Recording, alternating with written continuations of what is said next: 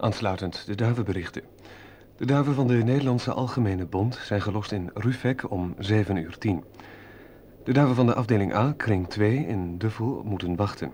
De Zuid-Nederlandse Bond in Rufek om 7 uur en afdeling Oost in Ottigny. Rood om 11 uur, blauw om 11 uur 15, wit en zwart om 11 uur 30 en groen om 11 uur 45. De wat oudere luisteraar herkent dit fragment wellicht. Het voorlezen van de postduivenberichten op de Nederlandse radio. Postduiven werden losgelaten, vaak in het buitenland, en moesten daarna naar huis vliegen. En hoe sneller ze dat deden, hoe beter het was en hoe meer prijzen dat opleverde. En over die snelle postduiven gaat deze podcast van het Openbaar Ministerie.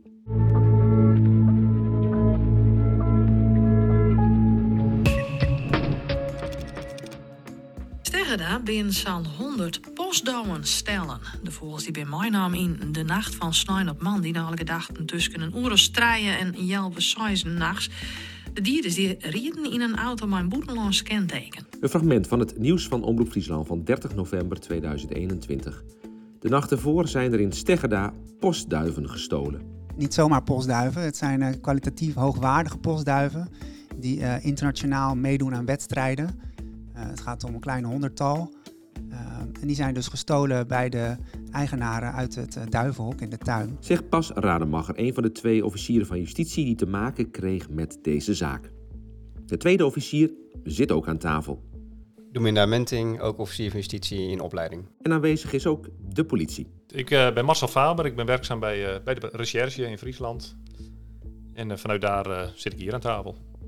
En mijn naam is Klaas-Jan Bos. Wij nemen jullie mee in het onderzoek naar de diefstal van 96 postduiven en de daaropvolgende strafzaak.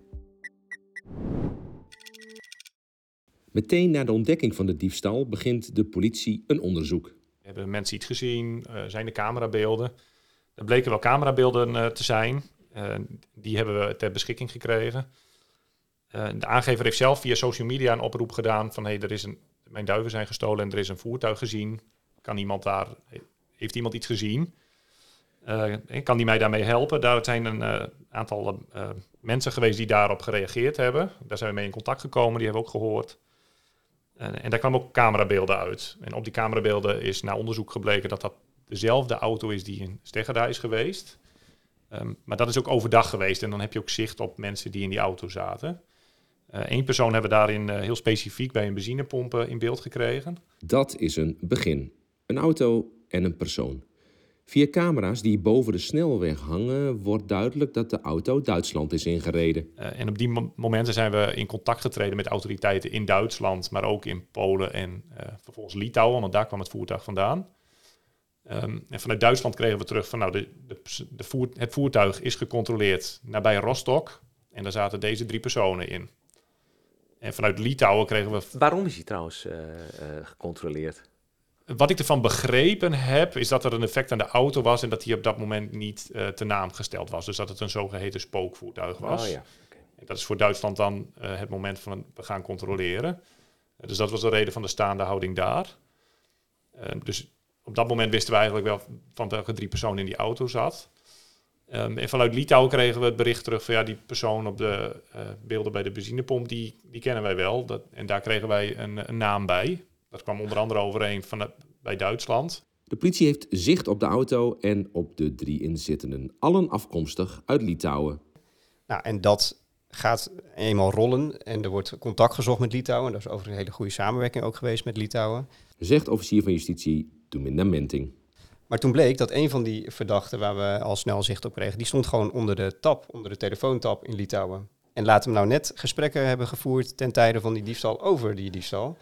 Dus dat was, een, uh, ja, was echt een mazzel, mazzeltje, Zeker, denk ik, ja. Marcel. Ja, toch? Ja. ja da daardoor hebben we ook heel veel inzicht gekregen in wat er nou uiteindelijk is gebeurd. Die nacht, maar ook het vervolg daarvan. Ja, dus even samenvattend. Een man die uh, de boel aanstuurde eigenlijk vanuit uh, Litouwen. Die die drie mannen eigenlijk zei wat ze moesten doen. Mm -hmm. daar liep gewoon een tap. Je kon gewoon meelezen. Nou, vanuit Litouwen bleek uiteindelijk dat, uh, ten tijde dat wij contact hadden met de autoriteiten daar, bleek dat daar een, een afzonderlijk onderzoek werd gedraaid. En dat zijn telefoon afgeluisterd werd. Ja. En daaruit werden ook uh, berichten uh, meegekregen dat er iets uh, in Nederland gaande was, wat hij, waar hij een sturende rol in heeft. Dan heb je vrij veel bewijs, Bas. Maar dan ben je er natuurlijk nog lang niet. En, en, en nee, eh, dan ben je er nog lang niet. Eh, Dus we hebben het onderzoek eh, ehm, nou ja, breed opgepakt. We hebben natuurlijk gewoon buurtonderzoek gedaan. We hebben eh, gekeken naar eh, camerabeelden in de omgeving. We hebben eh, ge- uitgezocht, zeg maar zijn die mensen die dan in die auto zaten, waren die ook betrokken bij de diefstal zelf? Of zijn die tussendoor ergens afgezet of eh, ergens anders naartoe eh, gegaan? Ehm, waar zijn de duiven naartoe gegaan? Want dat is een vraag die erg leeft bij de duivenhouders.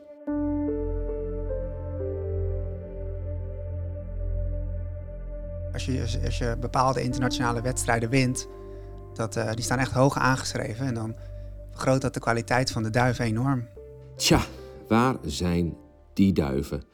Want los van de emotionele binding die de eigenaren met deze dieren hadden, zijn de duiven met name als Daphne, Maxima en Luna heel veel waard. Je hebt een aantal duiven, daarvan zou je kunnen zeggen dat is een gemiddelde duif en die vertegenwoordigt zo en zoveel waarde. Ja. Maar er zijn een aantal duiven, zoals Bas zegt, ja, die doen het gewoon heel erg goed bij wedstrijden. En naarmate ze beter worden en meer wedstrijden winnen, stijgt hun waarde ook echt aanzienlijk. En ze hebben eigenlijk een vergelijking gemaakt met een aantal andere duiven die ook al veel eh, geld waard waren, die ze hadden. En eh, zo is eigenlijk de totstandkoming gekomen van eh, ja, die waarde van duif Luna, 80.000 euro. Ja. Bij elkaar zijn de 96 duiven een kleine kwart miljoen euro waard. Maar waar zijn ze? Hè, wat we vanuit het onderzoek weten is dat ze op een, op een adres in Duitsland ingeleverd zijn. Eh, kort voordat ze uiteindelijk bij Rostock eh, daadwerkelijk zijn gecontroleerd. Maar er zijn heel veel adressen tussen Steggerda en Rostock. Ja. Ja, precies. Die, tot die conclusie kwamen wij natuurlijk ook. En uiteindelijk is dus, hebben we de duiven niet gevonden. eh, maar hebben we wel ja, eigenlijk de heen- en de terugreis van de, van de drie mannen die in die auto zaten ja, in kaart eh, kunnen brengen. Ehm, en hebben we vanuit die telefoontaps eh, vanuit Litouwen ja, eh, kunnen zien dat de hoofdverdachte daar de aansturende rol had. En ehm, ja, precies zei en precies op de hoogte was van de stappen die er genomen waren. En dus is er voldoende bewijs om tot een aanhouding over te gaan. Een Europees arrestatiebevel wordt uitgevaardigd. Uh, dus dat betekent dat ze waar ook uh, in Europa, als ze tegen de lamp zouden lopen, dan worden ze aangehouden en naar Nederland uh, gestuurd. Nou, dat is begin dit jaar gebeurd. Um, dus in, ze zijn niet allemaal tegelijk gekomen, maar de eerste die kwam denk ik, is aangehouden begin januari en die kwam begin februari in Nederland uh, aan. Um, en in de, ja, de twee, drie maanden daarna druppelden ook de andere drie verdachten binnen. Um, dat was niet helemaal verwacht. We hadden eigenlijk ja, gedacht dat we er één of twee zouden krijgen. Ja. Want die andere twee, um, daarvan zijn Litouwen, uh, ja, die ene die gaan we niet overleveren, omdat daar in, nog, in Litouwen nog een, een strafrechtelijke procedure loopt. En, in, uh, en bij de andere wisten ze ook niet waar die was. Maar ja, boven wonder, boven wonder um, kwam die ene waarvan we niet wisten waar die was, die kwam boven water en die is aangehouden en naar Nederland gestuurd. En degene die, uh, nou ja, die ze niet gingen overleveren, die bleek in Nederland te zitten. Dus die konden we uiteindelijk zelf uh, ook ophalen. Eigenlijk, ook weer een gelukje. Eigenlijk. Nou ja, ja dat of is een gelukte zaakjes. Ja, nou ja, het is natuurlijk wel veel makkelijker als je, als je zelf je eigen bevoegdheden en je eigen politie kan, uh, kan gebruiken om, om verdachten aan te houden. Um, want ja, in internationaal verband is het toch altijd wat ingewikkelder, wat stroperiger. Um, maar nu, uh, nu hadden we dus in korte tijd hadden we vier verdachten vastzitten.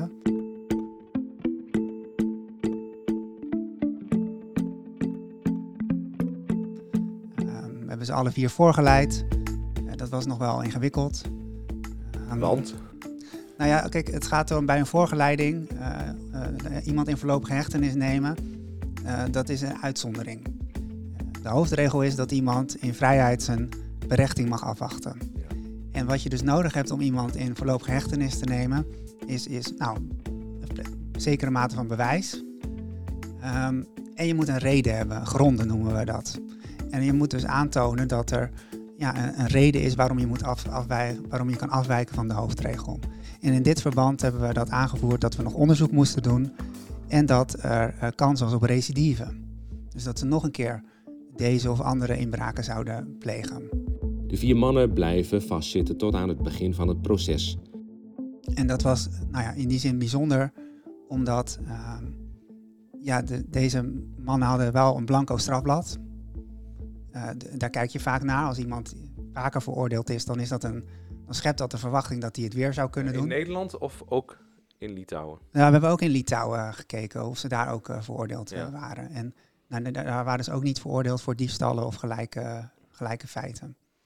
Um, maar ja, uit ons onderzoek bleek dus dat ze op zoek waren naar andere locaties. Uh, daar hebben ze ook overleg over gehad, ook over die tap uh, kwam dat naar voren. Ja, we hebben hier ook nog een duivenhok en we hebben daar nog een duivenhok. En die kunnen we misschien ook nog wel een keer doen.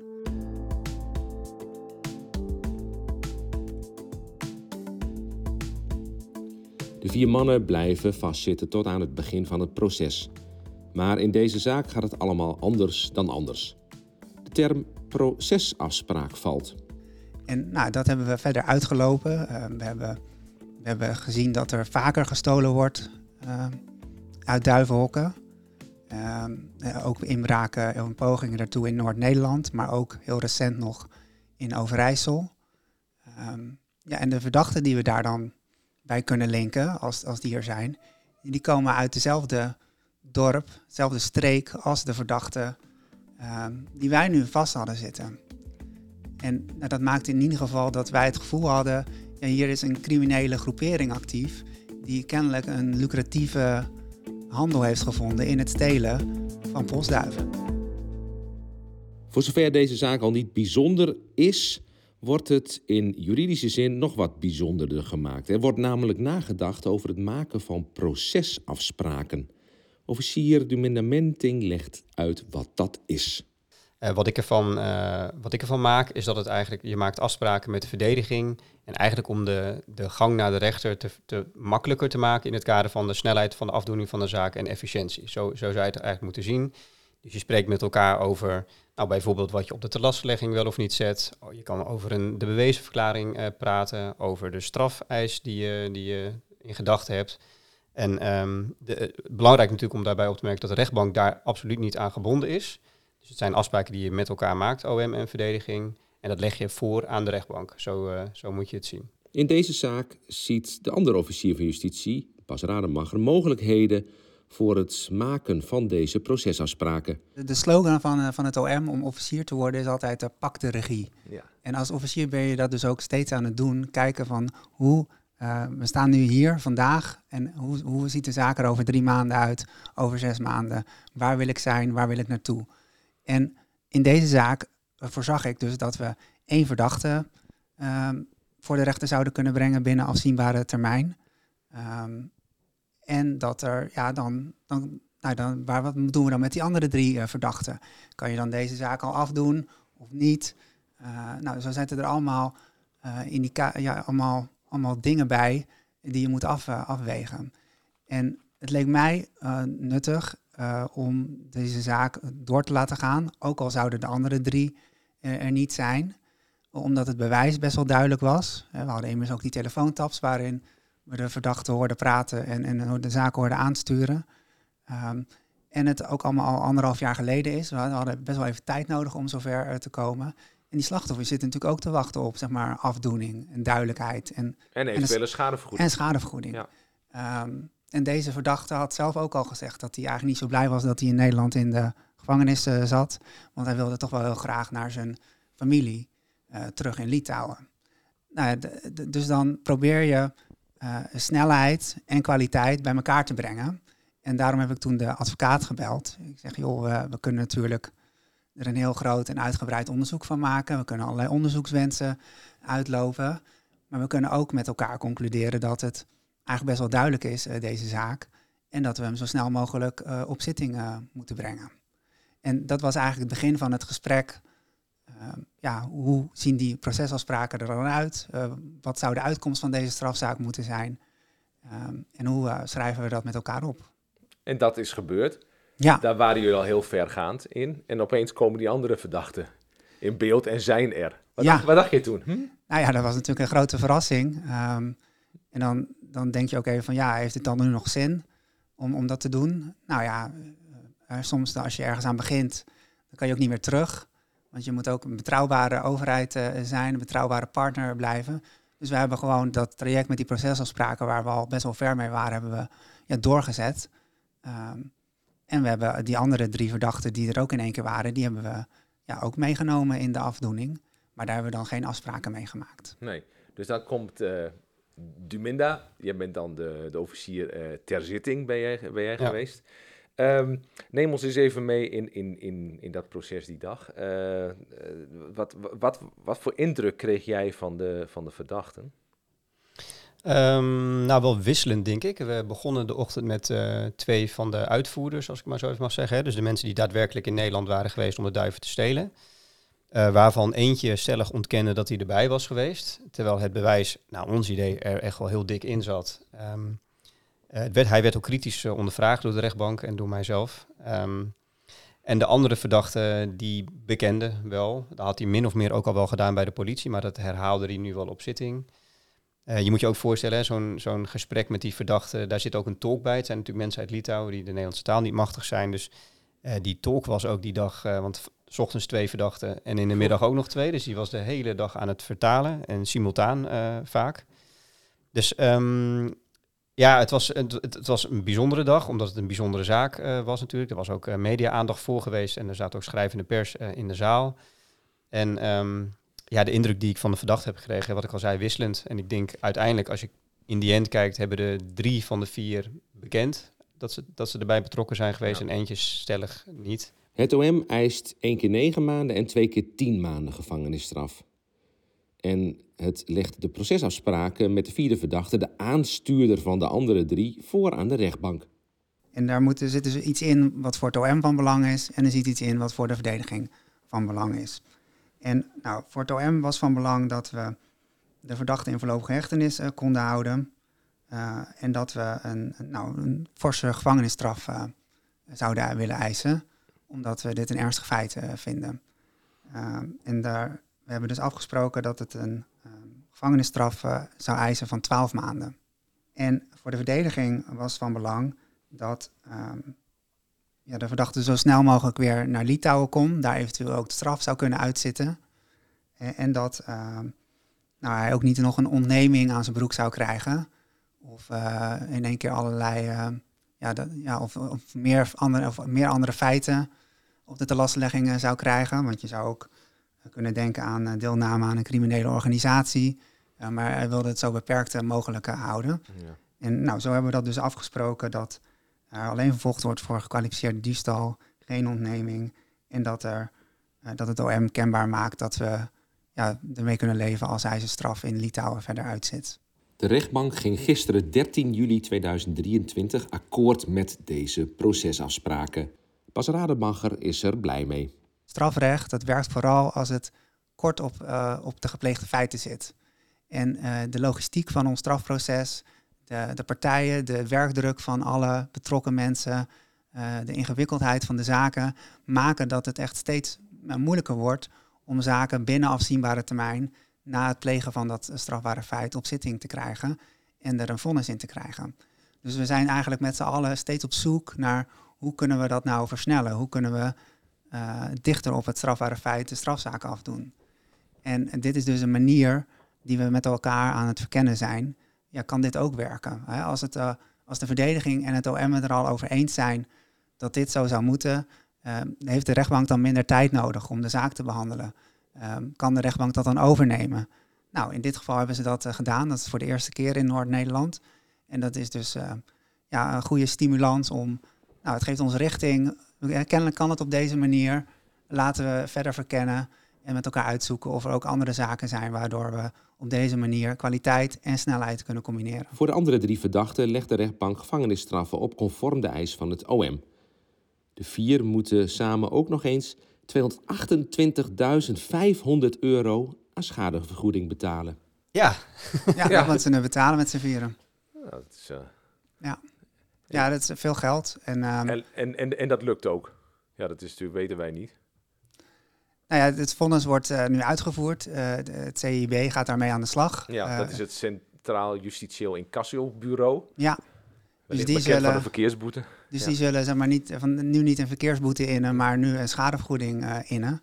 En dat dan uitbetalen aan de slachtoffers. En ja, daar, het CIB is daar vasthoudend in en, en goed in. Ja. En die zouden ook internationaal kunnen samenwerken om als deze mannen weer naar Litouwen gaan, kijken of het dan alsnog het geld naar de slachtoffers kan. Tot slot de Nederlandse Bond van Zaterdagvliegers, afdeling Noord in Saint-Quentin om 9.40 uur. Friesland in Saint-Quentin om 9.50 uur. Noord in Beek, Oranje. Laten we het juridische even rusten. Terug naar waar het eigenlijk om gaat, om de duif of eigenlijk de eigenaren daarvan. Officier de Mindamenting sprak met ze op de dag van de zitting.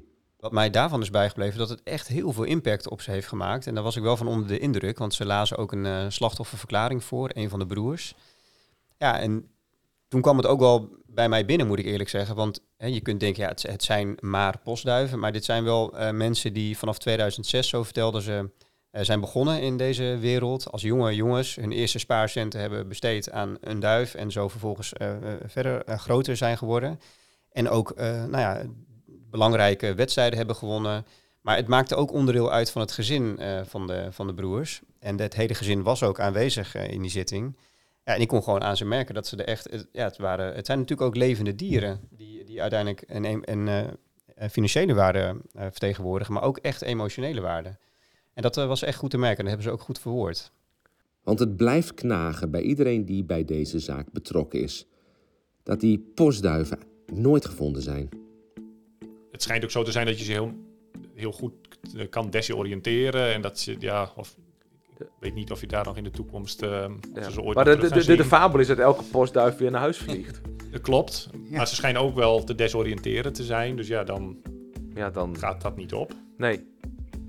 nee en ja, kijk, ik weet dus niet wat er met de duiven is uh, gebeurd. Dus het is op speculeren.